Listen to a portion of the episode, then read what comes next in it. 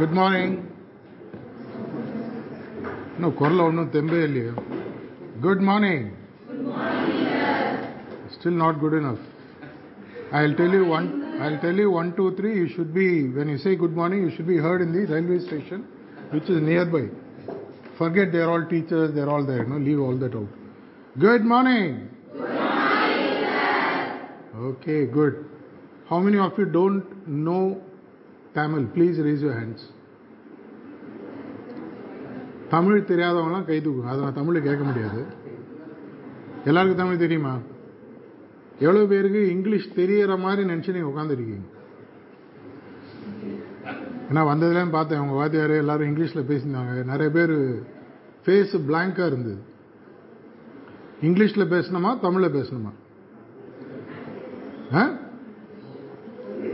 As you wish. அப்புறம் பாகுபலி மாதிரி ஏதாவது பேசுவோம், பரவாயில்லையா? பாகுபலி லாங்குவேஜ் என்ன மறந்து போச்சா? பார்க்கல எந்த படம்? எந்த மொழியில பேசணும்? எது உங்களுக்கு கம்ஃபர்டபுள்? தமிழா? தமிழ் அண்ட் இங்கிலீஷ் பேசினா ஹாஃப் அன் ஹவர் பேசுறது ஒன் ஹவர் ஆகிடும், பரவாயில்லையா? தமிழில் பேசிட்டு ஒன்று இங்கிலீஷில் பேசினா என்ன ஆகும்? டிரான்ஸ்லேஷன் இல்லை. எனிவே, எங்கெங்கே முடியுமோ பார்ப்போம். இந்த ரூமில் இருக்கிற ஸ்டூடெண்ட்ஸ் அட்லீஸ்ட் எவ்வளோ பேருக்கு உங்களோட வாழ்க்கையில் ஒரு பெரிய அளவில் நீங்கள் வெற்றி அடையணும்னு ஆசைப்படுறீங்க? கை தூக்குங்க. எதுவும் அவுட் ஆஃப் சிலபஸ் கேள்வி கேட்கலையே? ஒரு நாலு பேர் தூக்கலையே? கேள்வி புரியலையா? வாழ்க்கையில் பயங்கரமாக அப்படியே ஒரு ரெண்டாவது நாள் படம் வந்தோன்னா போஸ்டர் விட்டுவாங்களே, அதிர வைக்கும் வெற்றின்னு, அது மாதிரி வெற்றி பெற வேண்டியவங்க எல்லாம் ரெண்டு கை தூக்குங்க. ஏன் ரெண்டு கை தூக்கு? அப்பதான் நாங்க பறக்கணும் வாழ்க்கையில. இதுல வேணாமா? Okay, good. அதற்கு ஒரு முக்கியமான ஃபவுண்டேஷன் பார்த்தீங்கன்னா, என்னை பொறுத்த வரைக்கும் இது நான் வந்து என்ன சொல்றேன், லிட்ரஸி. நீங்க போற பாதை வந்து இப்போ வந்து இதுக்கு பேர் லிட்ரஸின்னு சொல்லுவோம். எஜுகேஷனா இல்லைன்றது தெரியாது, அது அப்புறம் வருவோம்.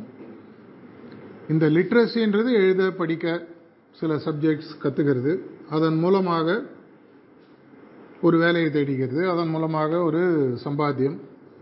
இதில் சில பேர் உங்களுடைய ரூமில் இருக்கக்கூடிய புகைப்படங்கள், நிழற்படங்கள்னு சொல்லலாம், அதில் இருக்கிற மாதிரி சொந்த காலில் நின்று வியாபாரம் செய்யணும், பெரிய அளவில் ஒரு ஒரு ஆண்டர்பிரனராக வரணும் அப்படின்ற ஆசை கூட இருக்கலாம். சில பேருக்கு அதையும் மீறி ஒரு பெரிய அளவு ஒரு வாழ்க்கையில் குறிக்கோள்கள் இருக்கலாம். நான் எப்பவுமே ஒரு கதை சொல்கிறது உண்டு. நோபல் பிரைஸ் கேள்விப்பட்டிருக்கீங்களா? எவ்வளோ பேருக்கு வாங்கணும்னு ஆசை இருக்குது? நீங்கள் ஒருத்தர் கூட கைதுங்க. என்ன எதுக்கு அவரை பார்க்குறீங்க? இப்போ உங்களுக்கு வாங்கணும்னு ஆசை தான், நீங்கள் தான் நான் கைதுக்கணும், அவர்கிட்ட பர்மிஷன் வாங்கணுமா?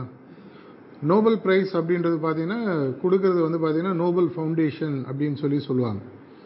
அதை வந்து நிறுவியவரோட பேர் பார்த்தீங்கன்னா ஆல்ஃப்ரெட் நோபல் அப்படின்னு ஒரு ஒரு சுவிஸ் நேஷ்னல். அவர் நிறுவி ஒரு நூற்றம்பது வருஷம் கிட்டத்தட்ட இருக்கும். அவருடைய வாழ்க்கையில் நடந்த ஒரு சம்பவமும் உங்களுக்கும் கனெக்ட் பண்ணி, அங்கேருந்து எங்கே இந்த ஹார்ட்ஃபுல்னஸ் வருதுன்னு சார் சொன்ன மாதிரி கனெக்ட் பண்ணி, எனக்கு ஸ்டூடெண்ட்ஸ்கிட்ட பேசுறது எப்பவுமே பிடிக்கும், பேசுறது ரொம்ப பிடிக்கும், ஸ்டூடெண்ட்ஸை பேச ரொம்ப பிடிக்கும். நான் என்னுடைய லைஃப்பில் நான் நிறைய ஸ்டூடெண்ட்ஸோட கிட்டத்தட்ட ஒரு லட்சத்துக்கு மேலே இருக்கும் மினிமம், பல ஃபோரம்ஸ், ட்ரைனிங் ப்ரோக்ராம்ஸ்,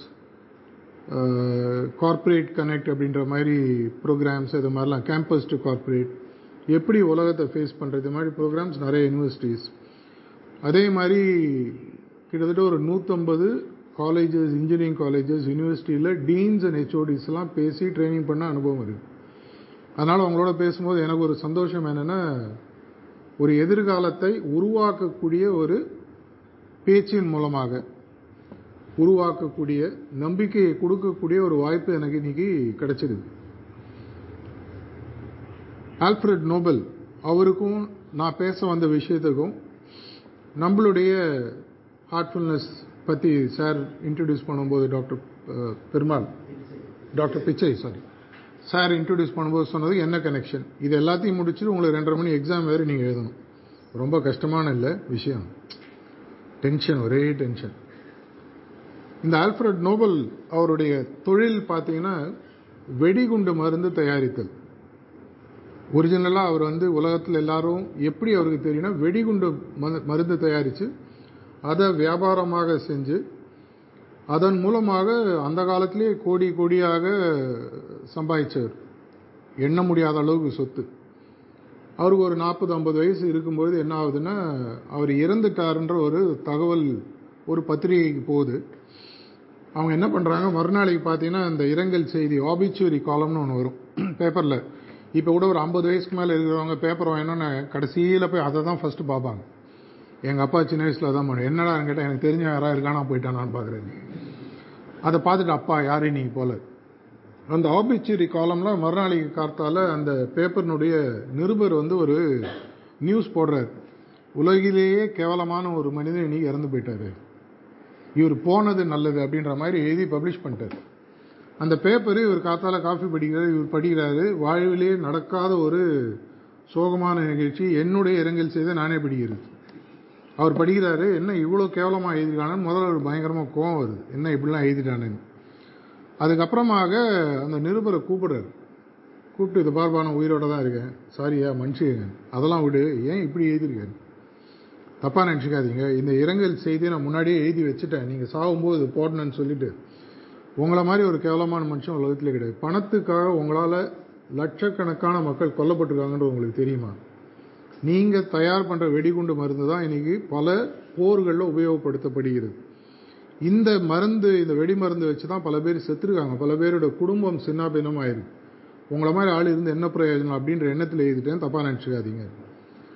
அவர் போனோடனே இவர் உட்காந்து யோசிக்கிறார், இவ்வளோ கேவலமாக நான் வாழ்க்கையை வாழ்ந்திருக்கேன், அப்படின்னா இவ்வளோ நாள் நான் சம்பாதிச்ச பணமோ மற்ற விஷயங்களோ என்ன கூட இருக்கிறவங்க மற்ற எல்லாமே ஜால்ரா அடிக்கிற கும்பல் எல்லாமே வெறும் ஒரு ட்ராமா தானா அப்படின்ற ஒரு எண்ணம் அவருக்கு வர ஆரம்பிக்குது.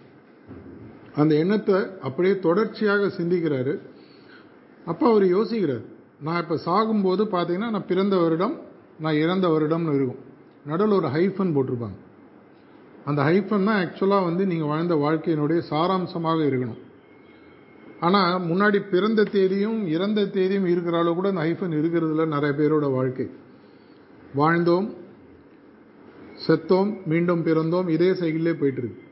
அப்போ அவர் யோசிக்கிறார், அந்த நடுவில் இருக்கக்கூடிய அந்த ஹைஃபன் அந்த ஒரு ஒரு குறியீடுக்கு ஒரு ஏதாவது ஒரு அர்த்தத்தை கொடுக்கணும் அப்படின்னு அவர் யோசிக்கும்பொழுது அவர் மனசில் வருது, என்னுடைய வாழ்வு நான் முடிஞ்சதுக்கப்புறம் கூட ஆண்டாண்டு காலமாக நூற்றாண்டுகள் கடந்தால் கூட என்னை பற்றி எல்லாரும் பேசக்கூடிய ஒரு விஷயத்தை நான் எஸ்டாப்ளிஷ் பண்ணிட்டு போனோம் அப்படின்னு அவர் யோசிக்கிறார். அப்போ தான் அவருக்கு தோணுது, உலகத்தில் வரக்கூடிய பல மாறுதல்களுக்கு முக்கியமான காரணம் பார்த்தீங்கன்னா அறிவில் சிறந்தவர்கள் விஞ்ஞானிகள் மாமேதைகள் இவங்க எல்லாரையும் ஊக்குவிக்கிறதுக்கு நான் ஏதாவது பண்ணணும்னு சொல்லிட்டு நோபல் ஃபவுண்டேஷன் ஒன்று ஆரம்பித்து ஒரு அறக்கட்டளையை உருவாக்கி, எப்படி இந்த காந்திகிராம் ஒரு அறக்கட்டளை உருவாக்கி அதன் மூலமாக டிவிஎஸ் ஃபேமிலி பண்ணாங்களோ அதே மாதிரி ஒரு அறக்கட்டளை உருவாக்கி அதில் பல மில்லியன் அந்த காலத்தில் இருந்த கரன்சி யூரோஸ் கிடையாது, கண்டிப்பாக அநேகமாக பவுண்ட் ஸ்டெர்லிங்காக இருந்திருக்கலாம் யூரோப்புன்றதுனால, இல்லை ஸ்விஸ் ஃப்ராங்க்ஸ் அது மாதிரி கூட இருந்திருக்கலாம், அதை வச்சு உருவாக்குறார். இதன் மூலமாக வரக்கூடிய வட்டியில் வருடா வருடம் உலகத்தில் எக்கனாமிக்ஸோ ஃபிசிக்ஸோ கெமிஸ்ட்ரியோ இந்த மாதிரி சப்ஜெக்ட்ஸ், அதுக்கப்புறம் நிறைய துறைகள் ஆட் பண்ணப்பட்டது பீஸ் இந்த மாதிரி விஷயங்கள், இதுக்கெல்லாம் ப்ரைஸ் கொடுக்கணும், இதன் மூலமாக நிறைய பேர் புது புது விஷயங்களை கண்டுபிடிக்கணும், அதன் மூலமாக உலகம் ஒரு நல்ல இடமாக மாறணும்னு சொல்லிட்டு ஒரு அவருடைய பேர்லேயே பார்த்தீங்கன்னா ஒரு நோபல் நோபல் ஸ்பெல்லிங் மாற்றி பார்த்தீங்கன்னா அர்த்தம் வேறு, அவருடைய ப்ரொனன்சியேஷன் என்ஓபிஇஎல் ஸ்பெல்லிங் ப்ரொனன்சியேஷன் நோபல்னு இருக்கும், ஆக்சுவலாக நோபல் ஆக்ட்னு சொல்லுவாங்க, ஒரு நல்ல ஒரு உயரிய சிந்தனை உயரிய செயல் அதை செய்யக்கூடிய ஒரு பேரோடய அவரோடது அமைஞ்சு போச்சு. அதனால் இன்றைக்கி அவரை வந்து எவ்வளோ பேர் கொன்னார் எவ்வளோ பேர் அவரால் செத்தாங்கன்றது யாருக்குமே ஞாபகம் இருக்காது. ஆனால் வருடா வருடம் வரக்கூடிய பல புது விஷயங்கள் பல சாதனைகள் இன்றைக்கும் பார்த்தீங்கன்னா ஒரு நாலு மாதத்துக்கு முன்னாடி இந்த வருஷத்துக்கான நோபல் பிரைஸ் அவார்ட்ஸும் ரிலீஸ் பண்ணியிருந்தாங்க, எவ்வளோ புது விஷயங்கள் கண்டுபிடிக்கப்படுது, இதனால் உலகத்தில் இருக்கக்கூடிய மக்களுடைய வாழ்வு இன்னும் பெட்டராக, ஈவன் ஐன்ஸ்டைன் கூட பார்த்தீங்கன்னா நோபல் பிரைஸ் வாங்கியிருக்காரு. இதை மாதிரி பல பேருக்கு பல முன்னேற்றங்களை கொடுக்கக்கூடிய ஒரு சின்ன சிந்தனை அன்றைக்கி அவருக்கு அமைஞ்சது. தமிழ் படம் நீங்கள் பார்த்துருக்கீங்களான்னு தெரியாது, அந்த காலத்தில் ஒரு பாட்டு உண்டு எம்ஜிஆர் படத்தில் வரும், உன்னை அறிந்தால் நீ உன்னை அறிந்தால்னு வரும், அதிலே ஒரு இடத்துல வரும் மாபெரும் சபைகளில் நீ நடந்தால் உனக்கு மாலைகள் விழ வேண்டும் அப்படின்னு சொல்லி வரும். அதாவது பணம் சம்பாதிக்கிறதோ ஒரு பெரிய வேலையில் அமைகிறதோ கண்டிப்பாக ஷார்ட் டேர்மில் ரொம்ப முக்கியம். அதையும் மீறி நான் ஒரு பெரிய சாதனையாளராக மாறணும். இனி இந்தியாவில் நீங்கள் லாஸ்ட் எழுபது எண்பது வருஷத்தில் பார்த்தீங்கன்னா மொத்தமாக ரெண்டு மூணு பேரோட நோபல் பிரைஸ் வாங்கினதில்லை. அதில் ரெண்டு பேரும் வாங்கினவங்க இந்தியன் ஆரிஜின், டாக்டர் சந்திரசேகராக இருக்கட்டும், மற்றவங்களாம் வெளிநாட்டில் போய் செட்டில் ஆகி வாங்கினாங்க. யாருமே இந்தியாவில் நேரடியாக வாங்கினாங்கன்னா ஃபஸ்ட்டு பார்த்தீங்கன்னா doctor sir C V Raman, அதுக்கப்புறம் இவங்களுக்கு கொடுத்தாங்க பீஸ் பிரைஸ் கொடுத்தாங்க, இவங்களுக்கு நம்மளுடைய அன்னை தெரசாவுக்கு கொடுத்தாங்க. இதை மாதிரி சில பேர் தான். அந்த மாதிரி ஒரு ஜென்ரேஷனை உருவாக்க முடியுமானா கண்டிப்பாக உருவாக்க முடியும். ரெண்டாயிரத்தி பதினாலில் இதை பற்றி நான் ஒரு வீடியோஸ் சீரியஸான வீடியோஸ் ரிலீஸ் பண்ணியிருந்தேன், க்ளோரியஸ் இண்டியான்னு சொல்லி. நீங்கள் நெட்டில் தேடி பார்த்தீங்கன்னா கிடைக்கும். என்னோடய பேரை போட்டு க்ளோரியஸ் இண்டியான்னு போட்டிங்கன்னா அதில் இந்தியா ஒரு சூப்பர் பவராக மாறணும் அப்படின்னு சொன்னால் கண்டிப்பாக நமக்கு முக்கியமான விஷயம் நம்ம ஸ்பெண்ட் பண்ண வேண்டியது பார்த்தீங்கன்னா எஜுகேஷன். வெறும் எஜுகேஷன் ஸ்பெண்ட் பண்ணால் போகாது, அதை வந்து ஒரு நோபல் பிரைஸ் ரேஞ்சுக்கு எடுத்து போகணும். வருஷத்துக்கு ஒரு மினிமம் ஒரு நோபல் பிரைஸாவது வாங்கக்கூடிய அளவுக்கு. இன்றைக்கி அமெரிக்காவில் எடுத்திங்கன்னா இரநூறு முந்நூறு பேருக்கு மேலே நோபல் பிரைஸ் வாங்கினவங்க இருக்காங்க. அப்படின்னா நம்மளால் முடியாதா? அப்படி முடியணும்னா அதற்கு தேவையான தலைமுறைகளை எப்படி உருவாக்கணும், இதுதான் முக்கியமான கருத்து இதில். அந்த மாதிரி ஒரு தலைமை உங்களுக்கு இன்றைக்கி இருக்கக்கூடிய பிரச்சனை, சார் எனக்கு இன்றைக்கி பசிக்குதுன்னா உங்களுடைய எதிர்காலத்தை பற்றி யோசிக்கிறதுக்கு உங்களுக்கு இன்றைக்கி தோணாது. விவேகானந்தர் சொல்லியிருக்காரு, ஒருத்தன் பசியில் இருக்கான்னா அவன்கிட்ட போய் தியானத்தை பற்றி பேசினா அவனுக்கு தெரியாமல சாப்பாடு கொடுது. அதே மாதிரி உங்களுடைய இன்றைய வெற்றிகளுக்கு தேவையான சில விஷயங்கள் நான் சொன்னால் தான் உங்களுக்கு எதிர்காலத்தில் ஒரு பெரிய லெவலில் நீங்கள் சாதிக்க முடியுன்ற எண்ணம் உங்களுக்கு வரும். வாழ்க்கையில் பார்த்தீங்கன்னா குறிக்கோள் அமைத்தல்ன்றது என்றைக்குமே ரொம்ப முக்கியமான விஷயம். குறிக்கோள் அமைத்தல்ன்றது எதற்காக அப்படின்னு கேட்டிங்கன்னா, இப்போ நீங்கள் காந்திகிராம் யூனிவர்சிட்டியிலேருந்து தாண்டி அந்த லெவல் கிராசிங்கை தாண்டி அதுக்கப்புறம் அந்த மெயின் ரோடு வருது. அந்த மெயின் ரோடில் நின்று ஒருத்தர் நிற்கிறார், அவர்கிட்ட போய் கேட்குறீங்கன்னு வச்சுக்கோங்க, இந்த ரோடு எங்கே போகுது அப்படின்னு கேட்டிங்கன்னா அவர் உங்களை முதல்ல என்ன கேட்பார்? நீங்கள் எங்கே போகணுன்னு கேட்பார்ல. நீங்கள் இப்போ சொல்லலாம், இல்லை நான் எங்கே போனோம் அப்படின்னா ரோடு எங்கே போகுதுன்னு தானே கேட்டேன். ஒரு ரோடு எங்கே போகுதுன்னு கேட்கக்கூடிய கேள்வி கூட இன்றைக்கி பதில் சொல்கிறதுக்கு முன்னாடி அந்த ஆள் என்ன கேட்குறாரு, நீ எங்கே போகணும்? ஆனால் இன்றைக்கி நம்மளுடைய வாழ்க்கையில் வாழக்கூடிய பல பேர் பார்த்தீங்கன்னா செக்கு மாடு மாதிரி நம்ம சுற்றிட்டுருக்கோம். எங்கே போகணுன்றது நமக்கு நிறைய பேருக்கு தெரியல. தெரிஞ்சுதான் ஆகணுமான அவசியம் இல்லை, ஆனால் தெரிஞ்சால் நல்லாயிருக்கும். கடவுள் இல்லை என்று சொல்லவில்லை, இருந்தால் நல்லாயிருக்கும் தான் நான் சொன்னேன்னு ஒருத்தர் சொன்ன மாதிரி. குறிக்கோள் தெரியும் பொழுது என்ன ஆகுதுன்னு சொன்னால் உங்களுடைய பயணம் வந்து ஃபோக்கஸ்டாக ஆரம்பிது. இப்போ இன்றைக்கி சாயங்காலம் இப்போ சில பேர் வந்து இந்த யூனிவர்சிட்டி கேம்பஸ்க்கு வெளியில் ஸ்டே பண்ணுறீங்கன்னு வச்சுக்கோங்க. இங்கேருந்து கிளம்பி எங்கே போவீங்கன்னு கேட்டால் வீட்டுக்கு போவேன்னு உங்களுக்கு தெரியும். இப்போ வீட்டுக்கு போகிறதுக்கு எங்கே போகிறதுனே தெரியல, உங்களுக்கு ஒரு டிமென்ஷியா மாதிரி வந்துடுதுன்னு வச்சுக்கோங்களேன், அப்படியே சுற்றிட்டே இருக்கும். அதே மாதிரி ஒரு மாணவர்களுக்கு கண்டிப்பாக, மாணவர்களுக்கு மட்டும் இல்லை எல்லா வயசுலேயும் எல்லாருக்குமே, அது ஆன்மீகமாக இருந்தாலும் சரி அறிவியலாக இருந்தாலும் சரி ஒரு நார்மல் ஒரு மெட்டீரியல் லைஃபாக இருந்தாலும் சரி, நமக்கு என்ன எங்கே போகணும் என்ன சாதிக்கணுன்றதுல ஒரு தெளிவு வேணும். அதில் இரண்டு வகையான குறிக்கோள்கள் மாணவர்கள் கண்டிப்பாக அமைக்க முடியும். ஒன்று வந்து பார்த்தீங்கன்னா ஆம்பிஷன் சம்மந்தப்பட்டதுன்னு சொல்லி சொல்லுவாங்க, ஆம்பிஷியஸ் கோல்ஸ்ன்னு சொல்லி சொல்லுவாங்க. ஆம்பிஷன்னா அடைதல், என்னோடய வாழ்க்கையில் நான் ஒரு நல்ல வேலையை அடையணும், என்னுடைய டிகிரியிலனா ஒரு தொண்ணூத்தஞ்சு மார்க் வாங்கணும், டிஸ்டிங்ஷன் வாங்கணும், யூனிவர்சிட்டி ரேங்க் வாங்கணும், கோல்டு மெடல் வாங்கணும், இந்த மாதிரி எண்ணங்கள். அதன் மூலமாக எனக்கு ஒரு நல்ல வேலை கிடைக்கணும், மாதத்துக்கு உள்ள சம்பளம் இருந்தால் நல்லாயிருக்கும், ஒரு காரு ஒரு வீடு சில வசதிகள், இதை மாதிரி இதெல்லாம் வந்து ஆம்பிஷன் சொல்லி சொல்லுவாங்க, அடைதல். இதில் தவறே கிடையாது. எனக்கு ஒரு நல்ல ஐஃபோன் வேணும், இல்லை ஒரு நல்ல ஒரு ஸ்மார்ட் ஃபோன் வேணும், இதை மாதிரி சில விஷயங்கள்லாம் இருக்குது. இன்னொரு குறிக்கோள்கள், இதுதான் வந்து ஒரு நார்மல் மனுஷனையும் பெரிய மனிதர்களையும் வித்தியாசப்படுத்தக்கூடியதுன்னு சொல்லி பார்த்தீங்கன்னா ஆஸ்பிரேஷனல் கோல்ஸ்ன்னு சொல்லி சொல்லுவாங்க. அடைதல் அப்படின்றது வந்து ஆம்பிஷன் கோல். ஆஸ்பிரேஷனல் கோல் அப்படின்னு சொல்லி பார்த்தீங்கன்னா உருவாக அந்த அந்த அந்த விஷயமாகவே மாறுதல். உதாரணத்துக்கு அப்படின்னா என்ன, உதாரணத்துக்கு நம்ம ஊர்லேயே எடுத்துக்கோங்களேன், ஒரு பேச்சுக்கு இந்த யூனிவர்சிட்டி பேரை இருக்கக்கூடிய ஒரு பெரிய ஒரு ஆத்மா இந்த உலகத்தில் வாழ்ந்தது மகாத்மா காந்தி. காந்தி மாதிரி உலகத்தில் பேசப்படக்கூடிய ஒரு மனிதனாக நான் மாற வேண்டும். அது கூட வேணாங்க, அட்லீஸ்ட் திண்டுக்கல்ல பேசப்படக்கூடிய ஒரு அஞ்சு மனிதர்களில் ஒரு பாசிட்டிவாக பேசக்கூடாது, நெகட்டிவாக கூட பேசலாம், பாசிட்டிவாக பேசப்படக்கூடிய ஒரு ஐந்து மனிதர்களில் நான் ஒரு மனிதனாக இன்னும் ஒரு அஞ்சு வருஷத்தில் மாறணும். அப்போ என்ன ஆறீங்கன்னு சொன்னால் நீங்கள் வெறும் பொருள் சம்பந்தப்பட்ட குறிக்கோள்கள் இல்லாமல் உங்களுடைய மாற்றம், அங்கே தான் நான் முதல்ல சொன்னேன், நீங்களாம் ஒரு லிட்ரஸி பாத்தில் இருக்கீங்க அப்படின்னு சொல்லி சொன்னேன். எஜுகேஷனுக்கும் லிட்ரஸிக்கும் பெரிய வித்தியாசம் என்ன அப்படின்னு சொன்னால், to be educated you don't need to be a லிட்ரேட்னு ஒரு இங்கிலீஷ் பொயட் ஒருத்தர் சொல்லியிருக்கார். எஜுகேஷன்ன்றது ஒரு மனிதனுடைய குணத்தின் தன்மை மாற்றம். நீங்கள் வாங்கக்கூடிய டிகிரி மூலமாக இன்றைக்கி அது கண்டிப்பாக வராது. லிட்ரஸி கிடைக்கும், நான் ஒரு பிஹெச்டி, நான் ஒரு கோல்டு மெடலிஸ்ட்டு, நான் ஒரு டாக்டரு, இன்ஜினியர், அது சொல்லிக்கலாம். ஆனால் நீ ஒரு மனிதனா, உண்மையான மனிதனா, ஒரு ம பேசப்படக்கூடிய அளவுக்கு மனித தன்மைகள் இருக்கா அப்படின்னு பார்த்தீங்கன்னா அதுதான் ஆஸ்பிரேஷனல் கோல்ஸ். இந்த இரண்டு கோல்ஸில் உங்களுக்கு ஏதாவது ஒன்றாவது இன்றைக்கி நீங்கள் முதல்ல முடிவு பண்ணிக்கணும். இன்றைக்கி தேதி பார்த்தீங்கன்னா இருபத்தஞ்சு ஆகஸ்ட் ரெண்டாயிரத்தி இருபத்தி ரெண்டு என்றைக்கோ ஒரு நாள் டிகிரி முடிக்க போகிறீங்க, இந்த காலேஜ்லேருந்து வெளியில் போக போகிறீங்க. ஒரு அஞ்சு வருஷம்னு வச்சுக்கோங்களேன், ரெண்டாயிரத்தி இருபத்தி ஏழு ஒரு டுவெண்ட்டி ஃபிஃப்த் ஆகஸ்ட்டுக்குள்ளே என் லைஃப்பில் நான் இதை சாதிச்சிருக்கணும். அப்போ என்ன ஆகும், உங்களுக்கு வாழ்க்கையில் எங்கே போகிறோன்ற ஒரு தெளிவு முதல்ல வரும்.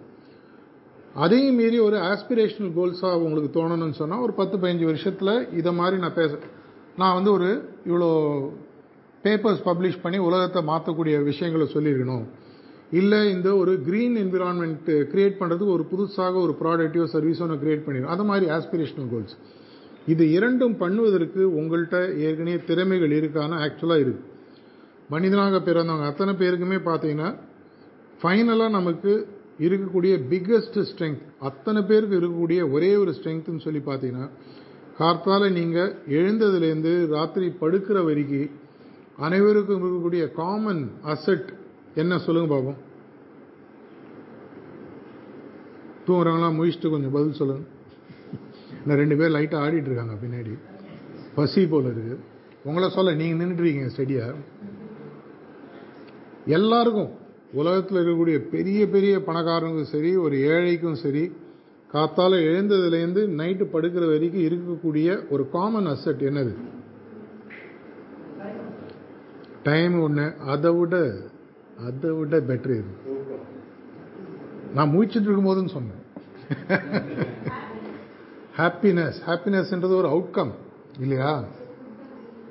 எல்லாருக்கும் ஆ துட்டு காசு ஃபுட்டா பிரச்சனை புரியுது. இப்போ ஃபுட்டு பிரச்சனை, கொஞ்சம் அவங்கள மட்டும் அனுப்பிச்சு கொஞ்சம் சாப்பாடு போட்டுருங்க சார். எல்லாருக்கும் இருக்கக்கூடிய ஒரு பெரிய அசெட் காத்தாலேருந்து எழுந்ததுலேருந்து, ஏன்னா எழுந்ததுலேருந்து தூங்குற வரைக்கும் சொன்னேன்னா, உங்கள் மனதில் ஏற்படக்கூடிய எண்ணங்கள். ஒரு சயின்ஸ், பிஹேவியரல் சயின்ஸ் எக்ஸ்பெரிமெண்ட்டில் கண்டுபிடிச்சிருக்காங்க, ஒரு மனிதன், சராசரி மனிதன் கார்த்தால எழுந்ததுலேருந்து நாலோ அஞ்சோ ஆறோ ஏழோ ஏதோ ஒரு டைம் நைட்டு படுக்கிற வரைக்கும் அவங்களுடைய மனதில் தோன்றக்கூடிய எண்ணங்கள் பார்த்தீங்கன்னா அறுபதுலேருந்து எண்பதாயிரம் எண்ணங்கள் ரஃபா. ஒவ்வொரு எண்ணமும் வந்து ஒரு விதை மாதிரி. அதை வந்து நீங்கள் எப்படி விதைக்கிறீங்களோ அதை வச்சு தான் உங்களுடைய எதிர்காலம் உருவாக போகிறது. இந்த அறுபதாயிரம் எண்ணங்களை நம்ம நார்மலாக பார்த்தீங்கன்னா மூன்று வகையாக நம்ம இதை யூஸ் பண்ணுறோம். இப்போ உதாரணத்துக்கு ஒரு பேங்க் கவுண்டருக்கு நீங்கள் போகிறீங்கன்னு வச்சுக்கோங்க. ஒரு பேங்க் கவுண்டரில் நிற்கிறீங்க, கையில் உங்கள்கிட்ட கொஞ்சம் ஒரு டிரான்சாக்ஷன் பண்ண வேண்டிய ஒரு வவுச்சர் இருக்குது. அந்த கவுண்டரில் போனீங்கன்னா உங்களுக்கு மூணு ஆப்ஷன் இருக்குது. ஒன்று பணம் போடலாம், இல்லை பணம் எடுக்கலாம், இல்லை க்யூவில் நின்றுட்டு கவுண்டர் வரைக்கும் போய்ட்டு ஒன்றுமே பண்ணாமல் திரும்பி வந்தலாம், யாரும் கேட்க போகிறது. இந்த மூன்றில் உங்களுக்கு ஆப்ஷன் உங்கள் கையில் கொடுக்கப்பட்டால் திரும்பி திரும்பி எந்த ஆப்ஷனை நீங்கள் செய்வீங்க? பணம் போடுறதா, பணம் எடுக்கிறதா, ஒன்றும் பண்ணாமல் வரதா? பதில் சொல்லுங்கள். உங்களுக்கு தேவையான அளவு லைஃப்பில் பணம் இருக்குன்னு வச்சுக்கோங்க, உங்களுக்கு வந்து பணம் எடுக்க வேண்டிய தேவையே இல்லை. அப்படி இருக்கிற பட்சத்தில் பணம் போடுறது புத்திசாலித்தனமான ஒரு சிந்தனைன்னு பார்த்தீங்கன்னா பணம் போடுறது. நிறைய டெபாசிட் பண்ண பண்ண என்ன ஆகும், என்னுடைய பேங்க் பேலன்ஸ் கூடும், என்னுடைய எல்லாமே பெருசாகுது. என்னை செல்வந்தர்னு பேசுவாங்க, இனி வரைக்கும் சல்யூட் அடிக்காதெல்லாம் சல்யூட் அடிப்பான், என் பின்னாடி இது வரைக்கும் சுற்றாதெல்லாம் சுற்றிட்டு இருப்பாங்க. அதனால தான் இங்கிலீஷில் ஒரு அழகான ஒரு கொட்டேஷன் ஒன்று இருக்குது, சொல்லுவாங்க ரிலே தியரி ஆஃப் ரிலேட்டிவிட்டி தெரியுமா அப்படின்னு. ஆ தெரியும், என்ன அப்படின்னு கேட்டால், நிறையா பணம் வர வர நிறையா ரிலேஷன் வருவாங்க, அதுதான் தியரி ஆஃப் ரிலேட்டிவிட்டி அப்படின்னாங்க. நிறைய ரிலேஷன் உருவாகணும். அது மாதிரி நம்மளுடைய சிந்தனைகளில் மூன்று வகையான சிந்தனைகள் நமக்கு எழுந்ததுலேருந்து தூங்குற வரைக்கும் இருக்கு. அதில் என்ன சிந்தனைன்னு பார்த்தீங்கன்னா, முதல் சிந்தனை வந்து நியூட்ரல் தாட்ஸ்ன்னு சொல்லி சொல்லுவாங்க. அந்த சிந்தனையினால் எந்த விதமான பலனும் இல்லை. இப்போ நீங்கள் உட்காந்துட்டு இருக்கீங்க, உங்கள் மைண்டு பிளாங்காக இருக்குது. சார் ஒரு பச்சை கலர் ஒரு ஷர்ட்டு போட்டிருக்காரு, இங்கே ஒரு ப்ரொஜெக்டர் இருக்குது, அது ஒரு ஃபேனு, இது ஒரு லைட்டு, இதெல்லாம் பார்த்தீங்கன்னா நியூட்ரல் தாட்ஸ். இந்த தாட்ஸ்னால எந்த விதமான இம்பேக்டும் கிடையாது, எந்த விதமான இம்பேக்டும் கிடையாது. எப்படி ஒரு பேங்க் கியூவில் நின்று பணம் போடாமல் வெளியில் வரீங்களோ அதே மாதிரி இந்த தாட்ஸ்னால உங்களுக்கு பிரயோஜனமே இல்லை. சயின்டிஸ்ட் கண்டுபிடிச்சது பார்த்தீங்கன்னா, ஒரு மனிதனுக்கு இருக்கக்கூடிய அறுபதாயிரம் எண்ணங்களில் ஐம்பது சதவீதம் எண்ணங்கள் நியூட்ரலாக இருக்குது அப்படின்றாங்க. அதாவது முப்பதாயிரம் எண்ணங்கள் கிட்டத்தட்ட நியூட்ரலாக இருக்குது. அதனால் எந்த விதமான பிரயோஜனமும் கிடையாது. அதை ஒதுக்கி வைப்போம். பேலன்ஸ் எவ்வளோ இருக்குது? முப்பதாயிரம். இதை இன்னும் ஃபர்தராக இரண்டு வகைப்படுது. ஒன்று வந்து நெகட்டிவ் திங்கிங், ஐயோ என்னால் முடியாது, ஐயோ நான் தோத்துட்டேனா, என் பேச்சை யாரும் கேட்கலண்ணா, என்னை பற்றி யாரும் அசிங்கமாக பேசிட்டாங்கண்ணா, இது எல்லாமே பார்த்தீங்கன்னா நெகட்டிவ் திங்கிங். நார்மலாக நெகட்டிவ் திங்கிங்கை ரொம்ப சிம்பிளாக சொல்லணும்னா ஃபியர் அண்ட் லேக் ஆஃப் ஹோப்புன்னு சொல்லி சொல்லுவாங்க. பயம் இல்லைன்னா நம்பிக்கை இன்மை, இது ரெண்டு தான் முக்கியமான நெகட்டிவ் திங்கிங். சயின்டிஸ்ட் என்ன கண்டுபிடிச்சிருக்காங்கன்னா, பேலன்ஸ் இருக்கிற முப்பதாயிரம் எண்ணங்களில் இருபத்தி ஒன்பதாயிரத்தி ஐநூறு எண்ணங்கள் வந்து நெகட்டிவாக இருக்குது. நான் சும்மா இருந்தால் கூட பக்கத்தில் நடே நீ உருப்பிட மாட்டேன், எவனோ வாட்ஸ்அப் ஃபார்வர்ட்லையோ யூடியூப்லையோ சொல்லினே இருக்கான். எவ்வளோ பேர் உங்கள் வாழ்க்கையில் உங்களுக்கு ஞாபகம் இருக்கக்கூடிய உங்கள் மனதில் பதிந்த ரெண்டு மூணு பேரை யோசிச்சு பார்த்தீங்கன்னா உங்களை பற்றி நல்லா பேசியிருப்பாங்க. எனக்கு இன்றைக்கி எனக்கு ஞாபகம் இருக்குது, என்னுடைய டென்த்து ஆறாம் கிளாஸ்லேயும் பத்தாம் கிளாஸ் வரைக்கும் இருந்த தமிழ் வாத்தியார். அவர் எப்பவுமே அவர் வாயிலேருந்து பார்த்தீங்கன்னா நெகட்டிவே வராது, இல்லைப்பா கவலைப்படாது, எழுபத்தஞ்சி தானே வாங்கினேன், அடுத்த இதில் நல்லா பண்ணிவிட்டேன். மற்ற டீச்சர்லாம் பிடிச்சி நொங்கு எடுத்து இது பண்ணிவிடுவாங்க. ஏன்டா வெக்கமாக அவனுக்கு ஒழுங்காக படிக்க மாட்டியா, உங்கள் அப்பா இதுதான் காசு கொடுத்து ஸ்கூலுக்கு அமிச்சானா, இது மாதிரி தான் நிறையா. ஆனால் அந்த டீச்சர் நான் மறக்காத காரணம், கடைசி வரைக்கும் அவர் வந்து என்னை வந்து அவர் விட்டு கொடுத்து பேசினதே இல்லை. என்ன மட்டும் இல்லை, எல்லா ஸ்டூடெண்ட்ஸும் ரொம்ப பாசிட்டிவாக பேசுவார். பாசிட்டிவ் திங்கிங் நம்ம சுற்றி இருக்கிறவங்க கம்மி. அதனால் என்ன ஆகுதுன்னா, நம்ம சுற்றி இருக்கிறவங்க நம்மளுக்கு நெகட்டிவாக சொல்கிறாங்க. இதையும் மீறி நம்ம வாழ்க்கையில் இது வரைக்கும் சாதித்ததுக்கு முக்கியமான காரணங்கள் பார்த்தீங்கன்னா அந்த ஐநூறு எண்ணங்கள், அதுதான் பாசிட்டிவ் திங்கிங். பாசிட்டிவ் திங்கிங்னா என்ன? என்னால் முடியும், என்னால் செய்ய முடியும், என்னால் இதை சாதிக்க முடியும். அறுபதாயிரம் எண்ணங்களில் ஐநூறு எண்ணங்கள் தான் உங்களுக்கு பாசிட்டிவாக இருக்குது. இதை வச்சே நம்ம வாழ்க்கையில் இவ்வளோ தூரம் வந்திருக்கோம். அப்படின்னா பேலன்ஸ் இருக்கிற ஐம்பத்தி ஒன்பதாயிரத்தி ஐநூறு எண்ணங்களை டிராஃபிக் டைவர்ட் பண்ணி பாசிட்டிவாக மாற்றினா என்ன ஆகும் யோசிச்சு பாருங்கள். முதல்ல நான் கேள்வி கேட்ட போது பயங்கரமான வெற்றி, அதிரடி வெற்றி எல்லாம் தேவையான ரெண்டு கை தூக்கினீங்களா? அப்படி ஆகணும்னு சொன்னால் உங்களுக்கு இந்த அசெட் ஏற்கனவே கையில் இருக்குது. இந்த அசெட்டை நீங்கள் அப்படின்னா டெப்ளாய் பண்ணணும். யூஸ் பண்ணலைன்னா அந்த அசெட் வேஸ்ட் ஆகிடும்.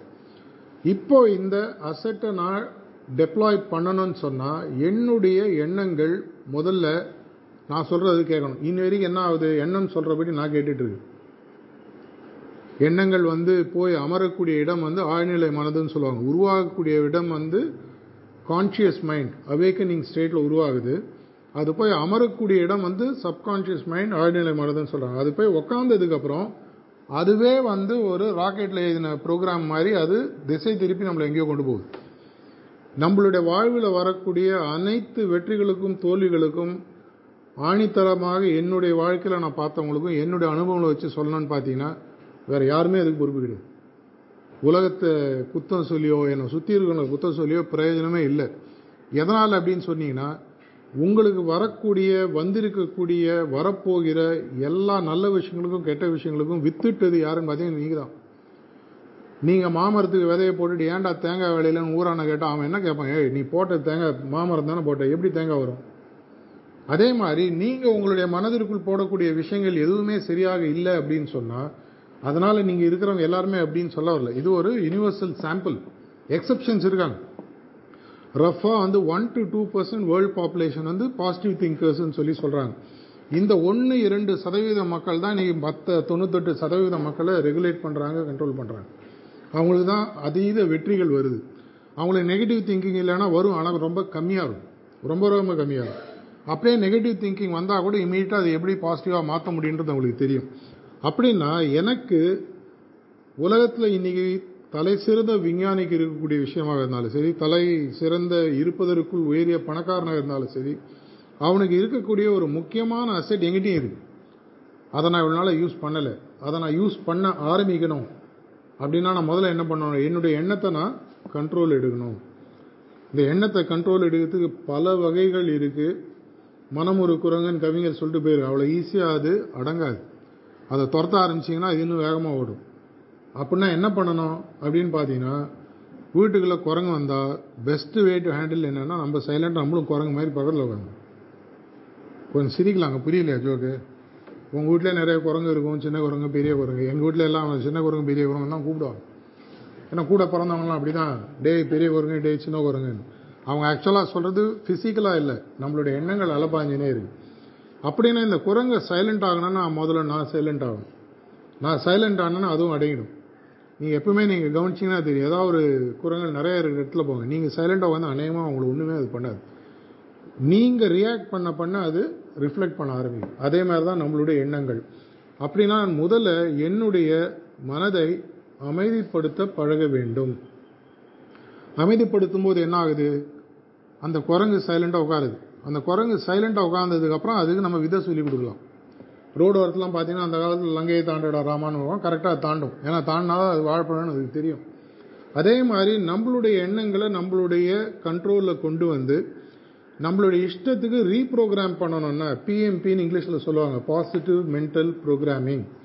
என்னுடைய எண்ணங்கள் அறுபதாயிரம் எண்ணங்களையும் நான் நேர்மறை எண்ணங்களாக, எதிர்மறை எண்ணங்கள்ன்றது நெகட்டிவ் திங்கிங், நேர்மறை எண்ணன்றது பாசிட்டிவ் திங்கிங், நேர்மறை எண்ணங்களாக நான் மாற்ற முடிஞ்சதுன்னா எனக்கு வரக்கூடிய எதிர்காலம் இப்போ இருக்கிறதோட இன்னும் பன்மடங்கு பிரகாசமாக இருக்கும்.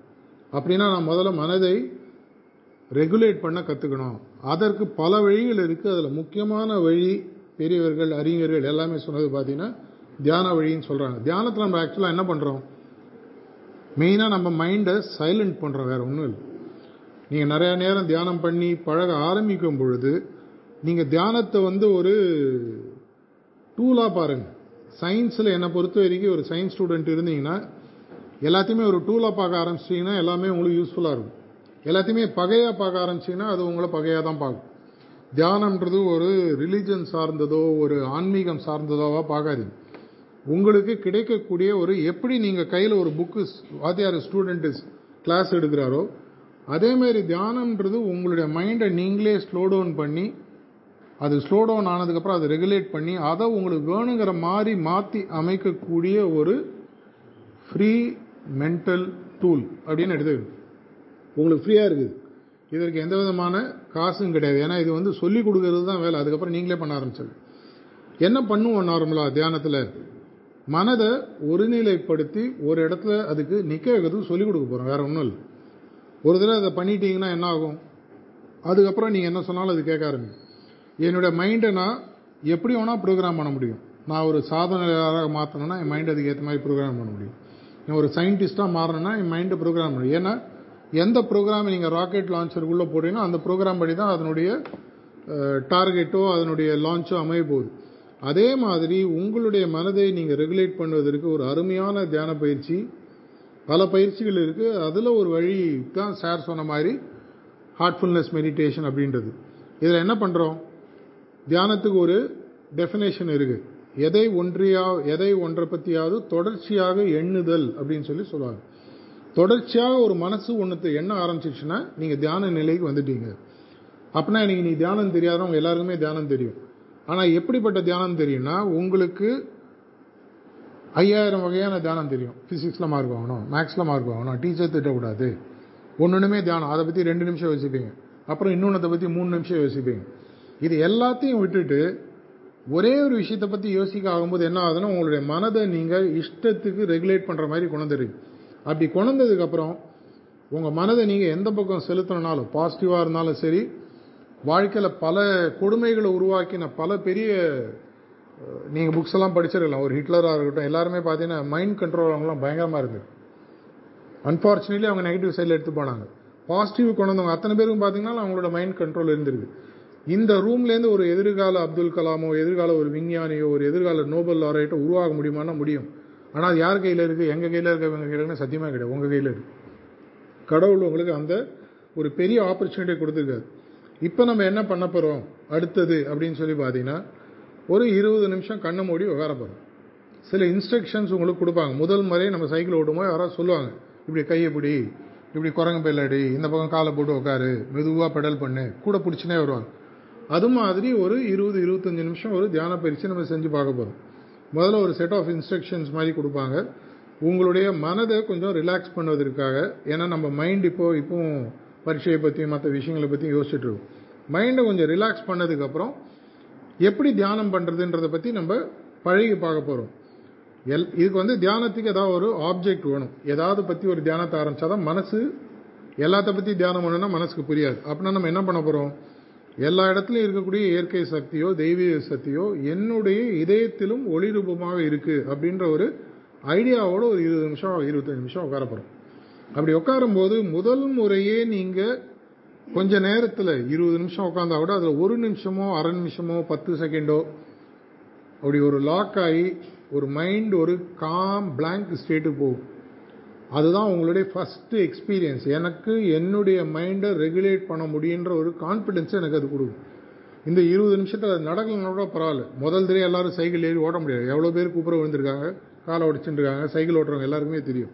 சில பேருக்கு ரெண்டு நாளில் வரும், சில நாள் சில பேர் இருபது நாளில் வரும். இதை கொஞ்ச நாள் நீங்களே கற்றுன்றதுக்கப்புறம் ப்ராக்டிஸ் பண்ண ஆரம்பிச்சிங்கன்னா என்ன ஆகும்னு சொன்னீங்கன்னா, மெதுவாக உங்களுடைய மனதை உங்களுடைய கண்ட்ரோலில் கொண்டு வரீங்க, உங்களுடைய எண்ணங்களை உங்கள் கண்ட்ரோலில் கொண்டு வரீங்க. உங்களுக்கு எதிர்காலத்துக்கு தேவையான பாசிட்டிவ் ஸ்கிரிப்ட்ஸை உங்களால் எழுத முடியும். இதன் மூலமாக உங்களுடைய வெற்றி பாதையை அமைக்க முடியும். இதற்கான ஒரு பாதை தான் நம்ம இப்போ பார்க்க போகிறோம். உங்களுடைய வாழ்வில் பெரிய அளவில் நீங்கள் அது ஆம்பிஷனாக இருந்தாலும் ஆஸ்பிரேஷனாக இருந்தாலும் வெற்றி பெறுவதற்கு இன்னைக்கு என்னுடைய வாழ்த்துக்கள். அதற்கான ஒரு சின்ன டூலை நம்ம ப்ராக்டிஸ் பண்ண போகிறோம். இந்த ஒரு இன்ட்ரடக்ஷனோட என்னுடைய டாப்பிக்கை இப்போ நான் முடிச்சுக்கிறேன். நம்மளுடைய பயிற்சி நம்ம ஆரம்பிக்க போகிறோம். நன்றி, வணக்கம்.